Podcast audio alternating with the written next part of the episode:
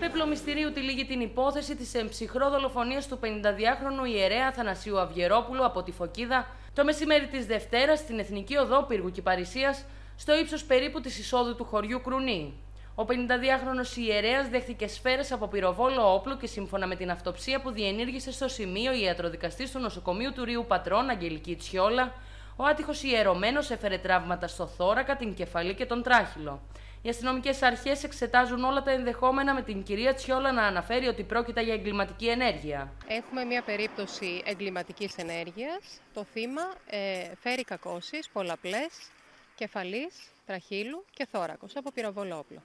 Το περιστατικό σημειώθηκε λίγο μετά τις 12 το μεσημέρι της Δευτέρας σε ένα πλάτωμα επί της Εθνικής Οδού Πύργου Κυπαρισία, λίγα μέτρα από τη διασταύρωση των Κρεστένων. Η σύζυγος του ιερέα μεταφέρθηκε σε κατάσταση σοκ στο νοσοκομείο Κρεστένων και σύμφωνα με πληροφορίες ανέτρεψε το ενδεχόμενο περιληστίας λόγω ανάληψης μεγάλου χρηματικού ποσού από τη Ζαχάρο. Το ζευγάρι φαίνεται να έφυγε από συγγενικό του σπίτι στο φλόκα της αρχαίας Ολυμπίας, από όπου και κατάγεται η πρεσβυτέρα, και κατευθυνόταν προς τη Ζαχάρο για να πιούν καφέ και να κάνουν ανάληψη από την τράπεζα. Στη διαδρομή, μετά τη διασταύρωση των Κρεστένων, σταμάτησαν σε πλάτωμα αριστερά του δρόμου για τη φυσική τους ανάγκη. Η σύζυγος του ιερέα βρισκόταν σε απόσταση από το αυτοκίνητο και μόλις άκουσε τους πυροβολισμούς, έσπευσε στο σημείο για να δει τι συμβαίνει. Αντίκρισε τον άνδρα της εμόφυρτο δίπλα από το αυτοκίνητο, έξω από τη θέση του συνοδηγού και δύο άγνωστοι τράπηκαν σε φυγή με μηχανή μεγάλου κυβισμού όταν την αντιλήφθηκαν. Σοκ και δέος προκάλεσε και στην ορεινή φωκίδα η είδηση της εμψυχρό δολοφονίας του ιερέα του χωριού Πυρά, πατέρα Θανασίου Αυγερόπουλου. Η είδηση της τραγικής δολοφονίας του συγκλώνησε τόσο την ιδιαίτερη πατρίδα του όσο και τα γειτονικά χωριά όπως το Μαυρολιθάρι, όπου επίσης λειτουργούσε. Συγκλονισμένοι φίλοι και συνεργάτες τους στη Μητρόπολη της Φωκίδας δεν μπορούν να πιστέψουν το τέλος του άτυχου ιερέα, που ήταν άριστος οικογενειάρχης ενώ διατηρούσε και οικογενειακή ταβέρνα στα Πυρά και ήταν πατέρας τριών παιδιών. Το απόσπασμα που μόλις ακούσατε είναι το πρώτο ρεπορτάζ που βγήκε στον αέρα σχετικά με τη δολοφονία του ιερέα Αθανάσιου Αυγερόπουλου από τα πυρά της Φωκίδας, η οποία διεπράχθη ένα ζεστό μεσημέρι του Σεπτέμβρη πριν από ακριβώς 10 χρόνια, λίγο πιο έξω από το χωριό Κρουνή του Δήμου Ανδρίτσενας Κρεστένων. Καλησπέρα. Ακούτε το podcast «Ματιές στο αρχείο» με τη δημοσιογράφο Μαριάννα Μητροπούλου.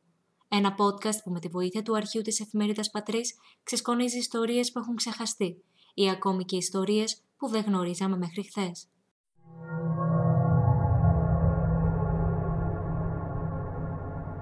Η εφημερίδα Πατρίς στο αναλυτικό της ρεπορτάζ αναφέρει τις πρώτες λεπτομέρειες που έχουν γίνει γνωστές παραθέτοντας σε ράστερ και με διαφορετικό πιο τονισμένο χρώμα το εξής κείμενο.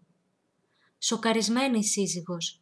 Από την άγρια δολοφονία του συζύγου της, η γυναίκα υπέστη ισχυρό σοκ και χρειάστηκε να διακομιστεί στο νοσοκομείο Κέντρο Υγείας Κρεστένων.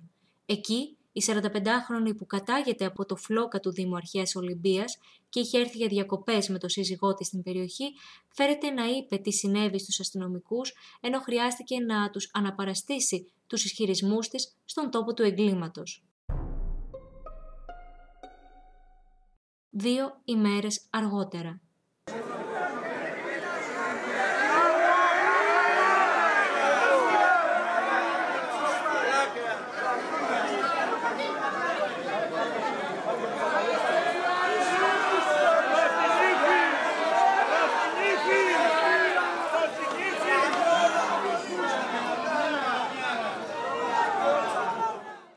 43χρονη σύζυγος, η μέχρι πρότινος αγαπητή σε όλους πρεσβυτέρα και ο 41χρονος εραστής της, με σκυμμένο κεφάλι περνούν την πόρτα του δικαστικού μεγάρου πύργου, ώστε να βρεθούν ενώπιον του εισαγγελέα ως βασική ύποπτη για τη δολοφονία του ιερέα Αθανάσιο Αυγερόπουλου. Το πλήθος που είναι συγκεντρωμένο έξω από τα δικαστήρια λισομανά, γιουχάρουν και βρίζουν τους προσαχθέντες με ένα πρωτοφανές θα λέγαμε μίσος.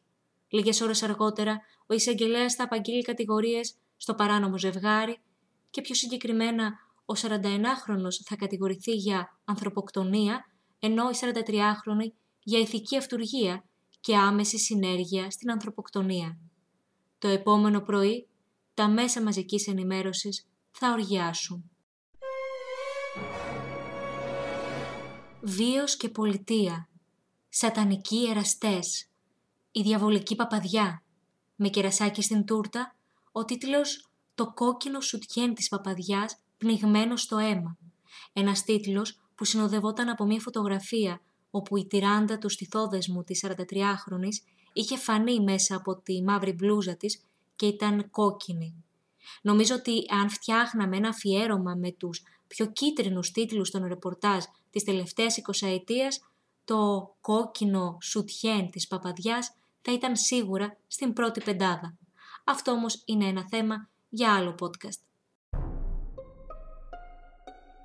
Η ελληνική αστυνομία παραχωρεί συνέντευξη τύπου όπου αποκαλύπτει λεπτομέρειες για τον τρόπο με τον οποίο δολοφονήθηκε ο ιερέας καθώς και τους ισχυρισμούς της συζύγου και του εραστή της. Ο 41χρονος ισχυριζόταν πως οι 43χρονοι τον πίεζε να βγάλουν από τη μέση το σύζυγό της, ενώ εκείνη πως ο 41χρονος ήταν τόσο ερωτευμένος μαζί της, ώστε αποφάσισε να βγάλει από τη μέση τον ιερέα για να ζήσουν ελεύθεροι τον έρωτά τους. Παράλληλα, είπαν πως, σύμφωνα με τις πρώτες μαρτυρίες, υπήρχαν εντάσεις ανάμεσα στον ιερέα και τη σύζυγό του και αυτό ήταν ευρέως γνωστό και στο χωριό στο οποίο διέμεναν.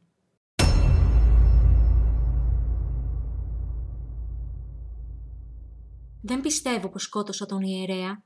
Πυροβόλησα προς το μέρος του με κλειστά μάτια», κατέθεσε ο 41χρονος. «Με απειλούσε και με εκβίαζε πως αν δεν φύγω μαζί του θα σκοτώσει τον άντρα μου», κατέθεσε η παπαδιά. Αμφότεροι προφυλακίζονται.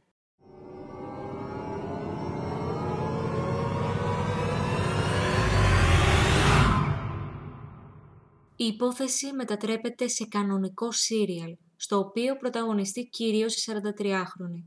Ο αρχιμανδρίτης Νεκτάριος Μουλατσιώτης και δύο μοναχοί από την Ιερά Μονή Αγίων Αυγουστίνου, Υπόνος και Σεραφείμ, στο τρίκορφο της Φωκίδας, οι γνωστοί και ως παπαροκάδες, γράφουν για εκείνη.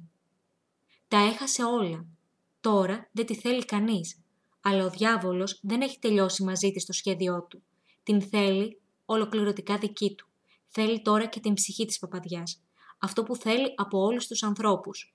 Δι' αυτό στο μυαλό της τώρα θα λέγει «Είδες το αποτέλεσμα, είσαι μόνη τώρα, όλοι σε απορρίπτουν, θα σαπίσεις για πάντα στη φυλακή, αλλά και να βγεις κανείς δεν θα σε θέλει. Οπότε γιατί να ζεις, αυτοκτόνα να γλιτώσεις, έτσι η αυτοκτονία θα έρχεται συνεχώς στη σκέψη της πρεσβυτέρας, όπως και σε πολλούς άλλους ανθρώπους που βρίσκονται ενώπιον τρομερών δυσκολιών και θεωρούν ως μόνη λύση και διέξοδο την αυτοκτονία.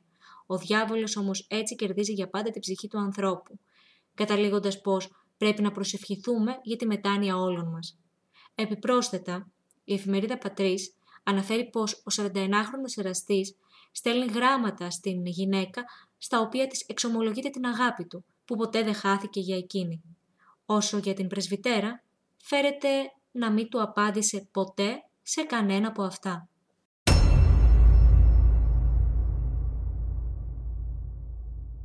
Η δίκη των δύο εραστών ξεκίνησε μερικούς μήνες μετά και πιο συγκεκριμένα τον Ιούνιο του 2013.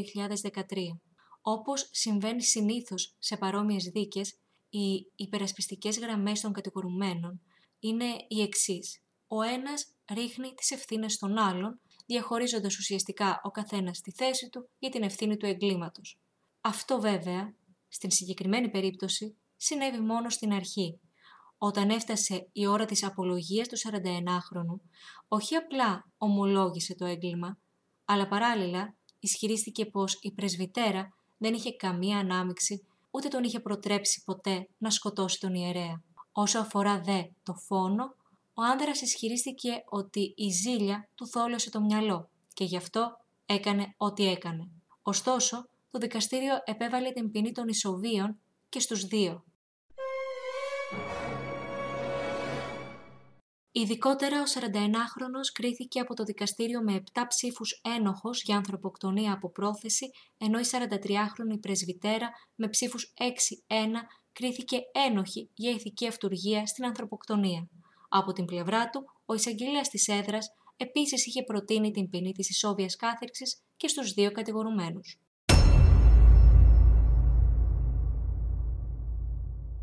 Μετά την ανακοίνωση της ποινής των Ισοβίων, ο 41χρονος δεν είπε λέξη, ενώ η 43χρονη πρεσβυτέρα, φεύγοντας φανερά συντετριμένη από τα δικαστήρια του Αιγείου, συνοδεία αστυνομικών, ισχυρίστηκε πως είναι αθώα και πως δεν έχει καμία σχέση με το έγκλημα. Πέντε χρόνια αργότερα και πιο συγκεκριμένα τον Μάρτιο του 2018, η υπόθεση αναβίωσε στη δικαστική αίθουσα μεικτού ορκωτού εφετείου πατρών. Μόνο που η 52χρονη πλέον γυναίκα άκουσε ξανά την έδρα να ανακοινώνει την ίδια ποινή. Η Σόβια. Λίγα δευτερόλεπτα μετά την ανακοίνωση αυτή, σοριάζεται στο έδαφος. Σύμφωνα με ανθρώπους που παρακολούθησαν τη δίκη, η λιποθυμία της δεν ξάφνιασε κανέναν, αφού πέρα από το ότι δεν έσπασαν τα ισόβια όπως ίσως να περίμενε, αναγκάστηκε για αρκετή ώρα να ακούσει την κατά τα άλλα συγκλονιστική κατάθεση του γιού της, ο οποίος εμφανίστηκε ενώπιον της έδρας πεπισμένος για την ηθική αυτουργία της μητέρας του στο έγκλημα.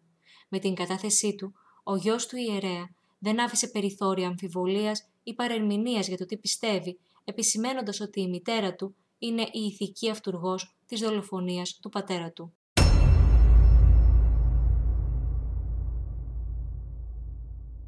Οι γονείς μου τσακώνονταν και βριζότουσαν συχνά. Από τη μία ο πατέρας μου ήταν πολύ οξύθυμος, ενώ από την άλλη η μητέρα μου τον απαξίωνε και του φερόταν άσχημα. Ήξερα ότι για χρόνια είχε εξωσυζυγικές σχέσεις, αλλά ο πατέρας μου δεν ήξερε ακριβώς τι γινόταν. Όλο το χωριό όμως γνώριζε ότι η παπαδιά γυρνάει, αλλά εγώ τα είχα ξεπεράσει αυτά. Τον εραστή της μητέρας μου τον έβλεπα συνεχώς μπροστά μας, στη λαϊκή, στην καφετέρια, είχε γίνει η σκιά μας, είπε αρχικά και στη συνέχεια ανέσυρε από τη μνήμη του έναν σύντομο διάλογο με τον πρώην εραστή της μητέρας του, όπου ο 47χρονος του είπε ότι για να προστατεύσει αυτούς που αγαπά μπορεί ακόμα και να σκοτώσει. Είμαι θυμωμένος και με τους δύο κατηγορουμένους, γιατί έχω τον πατέρα μου στον τάφο. Δεν χρειάζεται να μιλήσουμε με τη μητέρα μου. Πάω στον τάφο του πατέρα μου και μιλάω. Μόνη της τα δημιούργησε όλα. Έμπλεξε μαζί του, δηλαδή με τον κατηγορούμενο, και τον σκοτώσανε.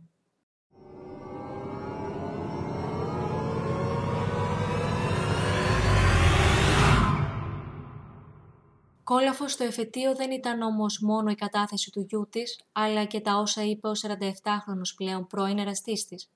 Αν και πρωτόδικα τα είχε πάρει όλα πάνω του, τώρα θα ισχυριζόταν πως η πράξη του ήταν αποτέλεσμα σχεδίου της τότε ερωμένης του και συζύγου του ιερέα. Μου έλεγε ότι δεν νοιαζόμουν για εκείνη, ότι δεν τη βοηθούσα και ότι δεν την αγαπούσα. Το να σκοτώσω θα ήταν απόδειξη της αγάπης μου. Πέρα από το ερωτικό μου πάθος δεν είχα άλλο κίνητρο. Συνεχώς μου έλεγε ότι ο παπάς τη χτυπούσε και ότι έπρεπε να βγει από τη μέση για να μην της φάει την περιουσία και ότι ξέρω τι πρέπει να κάνω. Τις πρώτες δύο φορές που μου το ζήτησε, αρνήθηκα. Στην πορεία όμως με έπεισε. Θόλωσα, πήρα το όπλο και έριξα χωρίς να κοιτάξω, με κλειστά τα μάτια. Έφυγα αμέσως. Δεν πήρα ποτέ να απειλήσω κανέναν, είπε ο 47χρονο και πρόσθεσε ότι πήρα από την αρχή όλη την ευθύνη επάνω του, καθότι η τότε ερωμένη του τον είχε διαβεβαιώσει ότι θα επιστρατεύσει τους καλύτερους δικηγόρους και να τον αποφυλακίσει. Από την άλλη, 52χρονη κατά την απολογία της υποστήριξε ότι στεκόταν δίπλα στο σύζυγό της και αρνήθηκε την κατηγορία της ηθικής αυτουργίας, κάνοντας λόγο για απειλές από την πλευρά του τότε εραστή της. Ακόμα και όταν πήρε την απόφαση να γίνει ιερέας και να μετακομίσουμε στο χωριό, εγώ το δέχτηκα. Στον κατηγορούμενο δεν είχα πει τίποτα για εμένα, ούτε του ζήτησα κάτι. Με απειλούσε συνέχεια. Ενώ του είχα πει ότι δεν πρόκειται να χωρίσω, εκείνος επέμενε ότι θα έκανε κακό σε όλους, είπε η 49χρονη, παραδεχόμενη ότι είχε ερωτικές σχέσεις με τον συγκατηγορούμενό της, αλλά το είχε αρνηθεί αρχικά καθότι ντρεπόταν τα παιδιά της. Παράλληλα, ανέφερε ότι είχε εξομολογηθεί στο σύζυγό της την εξωσυζυγική σχέση και ότι μετέβησαν μαζί έξω από τους κρουνούς για να λυθεί το θέμα. Για τη συνομιλία 17 λεπτών που είχαν μαζί οι δύο συγκατηγορούμενοι μετά το έγκλημα, Όπως προέκυψε από την άρση του τηλεφωνικού απορρίτου, η 49χρονη υποστήριξε πως δέχτηκε απειλές για τα παιδιά της από τον 47χρονο για να μην πει στην αστυνομία ότι αυτός ήταν ο δολοφόνος. Ενώπιον του δικαστηρίου κατέθεσαν επίσης η αδελφή του 52χρονου ιερέα, η οποία εξέφρασε και σε δηλώσεις της την ικανοποίησή της για την απόφαση, η πρώτη ξαδέρφη της Παπαδιάς και αστυνομικός της αστυνομικής διεύθυνσης Ηλίας που είχε αναλάβει την υπόθεση. Ε, πολύ ευχαριστημένη είμαι. Ε, είχα πάντα εμπιστοσύνη στην ελληνική δικαιοσύνη. Την ευχαριστώ. Ευχαριστώ τον κύριο Κανελόπουλο που ήταν μαζί μου σε αυτή τη δύσκολη μέρα. και εσά όλους. Ακούσατε τις απολογίες των ε, κατηγορουμένων. Ναι, αυτά που επικαλέστηκαν. Ε, δικαιολογίες. Όλα ήταν δικαιολογίες. Δεν έχω να πω κάτι άλλο. Ήταν ηθική αυτούργο δηλαδή. Ναι, τώρα πια ναι. Ναι. Από την αρχή το πιστεύατε ότι Πάντα. είναι αυτή η γυναίκα Ναι. πίσω από όλο αυτό Όλα, το, όλα, το όλα. έγκλημα.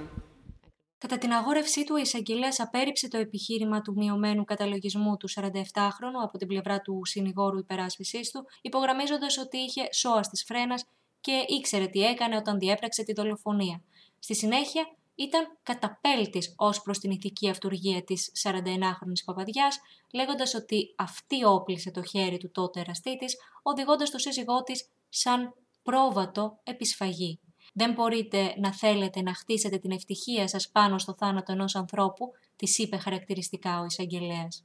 Ένα χρόνο μετά, η παπαδιά ζητά να αναιρεθεί η απόφαση του πενταμελούς εφετείου κακουργημάτων της Πάτρας που της επέβαλε η Σόβια κάθερξη και προσφεύγει στον Άριο Πάγο. Περιμένουμε να καθαρογραφεί η απόφαση και θα ασκήσουμε ανέρεση κατά της απόφασης Είχαμε και αυτής. ένα άτυπο περιστατικό με την πελάτη σας, η οποία λιποθύμησε μόλις άκουσε την απόφαση.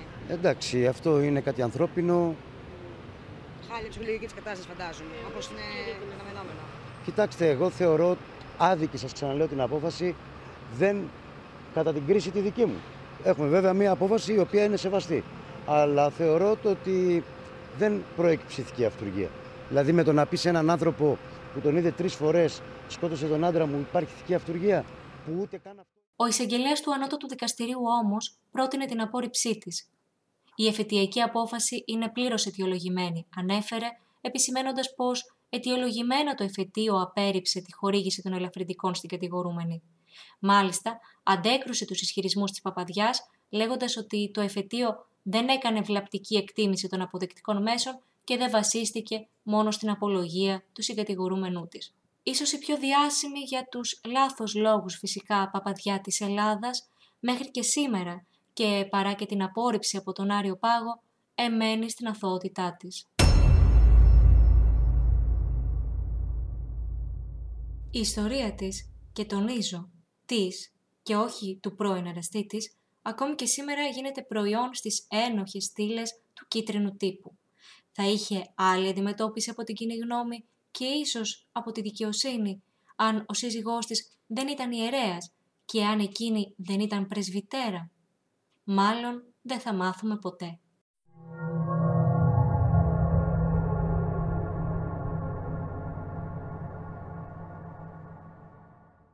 Ήταν το podcast «Ματιές στο αρχείο» με τη δημοσιογράφο Μαριάννα Μητροπούλου. Εάν θέλετε να ακούτε τα δικά μας podcast, αρκεί να είστε συντονισμένοι στο patrisnews.com, ενώ μπορείτε να μας βρείτε και στο Spotify και στα Google Podcast.